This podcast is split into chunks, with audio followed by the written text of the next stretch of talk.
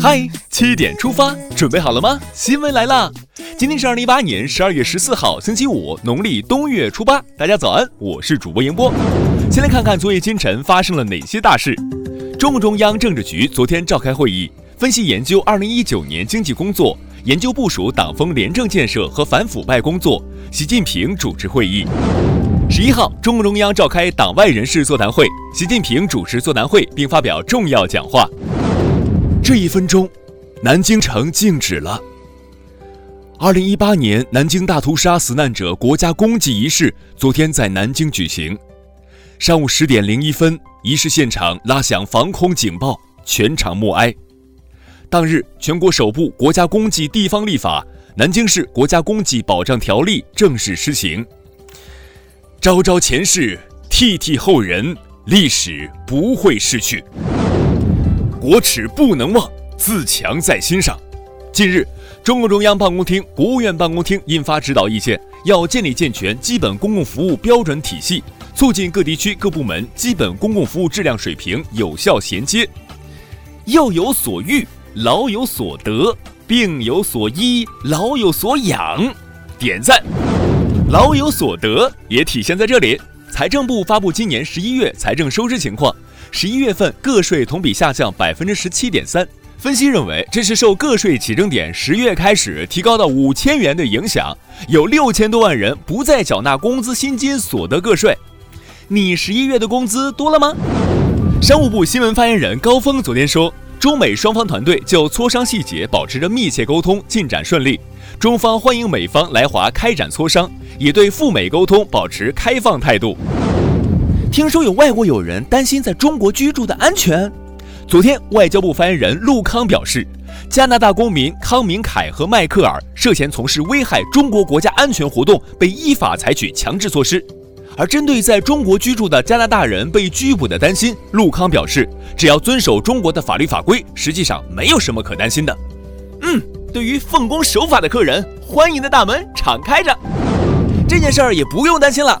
此前，十八个省份计划作为第三批试点启动新高考改革，目前却只有八省市启动。教育部昨天回应，其余省份还在依照本地实际情况制定改革方案，一旦确定将及时向社会公布。慢工出细活，不急。现在关注一条总台独家内容：体重仅八百克，肺部严重感染。河南一名极早早产宝宝，昨天下午两点搭乘救护车从河南出发，奔赴北京求医。中央广播电视总台中国交通广播全程直播关注。经慈善机构协调和广大市民的配合，截止到昨晚十一时四十四分，救护车已经安全抵达医院。目前小宝宝正在接受治疗，在这里也希望小宝宝能够早日康复。接下来了解一组国内资讯。历经两年七个月，这项工程可真不容易。昨天，京张高铁正线第一长隧新八达岭隧道顺利贯通，京张高铁预计将于二零一九年开通运营。届时，北京至张家口的旅途时间将缩短至一小时内。日军侵华又添新罪证，沈阳市档案馆近日首次公开一批史料。揭示九一八事变前，日本侵犯中国主权，在沈阳等地非法设置警察机构，杀戮欺压无辜百姓的侵略史实，再次以铁一般的事实证实了日本侵华罪行蓄谋已久，铁证如山，不容否认。昨天备受关注的上海杀妻藏尸案二审开庭，被告人朱晓东在庭审中称，不是故意杀人，而是在争吵中激情杀人。本次庭审未当庭宣判。法律不会让好人蒙冤，也不会让坏人逍遥。凛冽寒风中，快递小哥又要开始忙碌了。十二月十二号全天，邮政快递企业共揽收邮快件三点二二亿件，再创历史新高。双十一剁的手长挺快呀！你还在忙着买买买，别人已经当上 CEO 了。近日，山东临淄的一家国企被曝董事长、高管几乎全为八零九零后，当地组织部门回应。经查，并不存在违规。八五后董事长张海港表示，理解外界的质疑，依然会在各自的岗位上把工作干好，用业绩来回应质疑吧。最近频繁霸屏的脱发问题困扰到不少九零后。据一份医美消费报告显示，九零后成为医美消费主力军。九零后双十二人均下单五单，远超八零后的三单，七零后的一点五单。汇聚了大量程序员的北京、深圳，为毛发移植项目消费金额占比最高的两城市。程序员可能就会说了：“别光看哥工资高，哥还头发少。”下面这条新闻是对运动员实力的一种表达。十二号，二零一八国际泳联世界短池游泳锦标赛女子八百米自由泳预赛中，中国选手王简嘉禾以八分零七秒五十九的成绩晋级决赛。王简嘉禾在冲线后继续游了五十米才停下，获得第二的意大利选手也跟着多游了一圈，赠送五十米，不谢。看完身边事儿，让我们把目光转向国际，先来关注一条事故消息。土耳其首都安卡拉一火车站昨天早上发生撞车事故，造成九人死亡，四十七人受伤。目前伤者已全部送往医院抢救，事故原因正在调查中。他打赢了这场首相保卫战。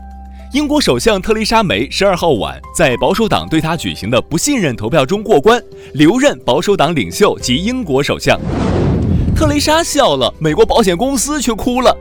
当地时间十二号，美国加利福尼亚州保险专员宣布，十一月发生的加州山火的保险理赔金额已达到九十亿美元，预计这一数字将继续增加。保险公司表示烧不起。加州山火给很多人带来了难以磨灭的伤痛，但只要你活着，就还有希望。谷歌发布二零一八年度搜索视频，本年度搜索关键词为 “good”。该视频收录了今年热门搜索背后的美好时刻。当霍金说出“只要活着就有希望”时，让人热泪盈眶。希望永远是人间至善。接下来进入到今天的每日一席话：善治病者必医其受病之处，善救弊者必塞其起弊之源。二零一五年十一月十五日。习近平主席出席在土耳其安塔利亚举行的二十国集团领导人第十次峰会，在讲话中引用“善治病者必医其受病之处，善救弊者必塞其起弊之源”，指出，世界经济发展到今天，上一轮科技和产业革命所提供的动能已经接近尾声，传统经济体制和发展模式的潜能趋于消退，同时发展不平衡问题远未解决。现有经济治理机制和架构的缺陷逐渐显现，这些因素导致世界经济整体动力不足，有效需求不振。善治病者必医其受病之处，善救弊者必塞其起弊之源，出自北宋欧阳修的《准诏严氏上书》，意思是说，善于治病的医生一定医治害病的部位，善于革除弊端的人一定寻找引发弊端的根源。最后进入今天的每日话题，比屏蔽朋友圈还扎心。被嫌太啰嗦，女儿把妈妈微信设成免打扰。这两天，五十二岁的夏阿姨无意间发现，竟然被女儿设成消息免打扰。夏阿姨表示很伤心。夏阿姨的女儿则表示，妈妈太啰嗦，微信上不停的发各种鸡汤和警示新闻。现在女儿心里也感到内疚，准备消除这个设置。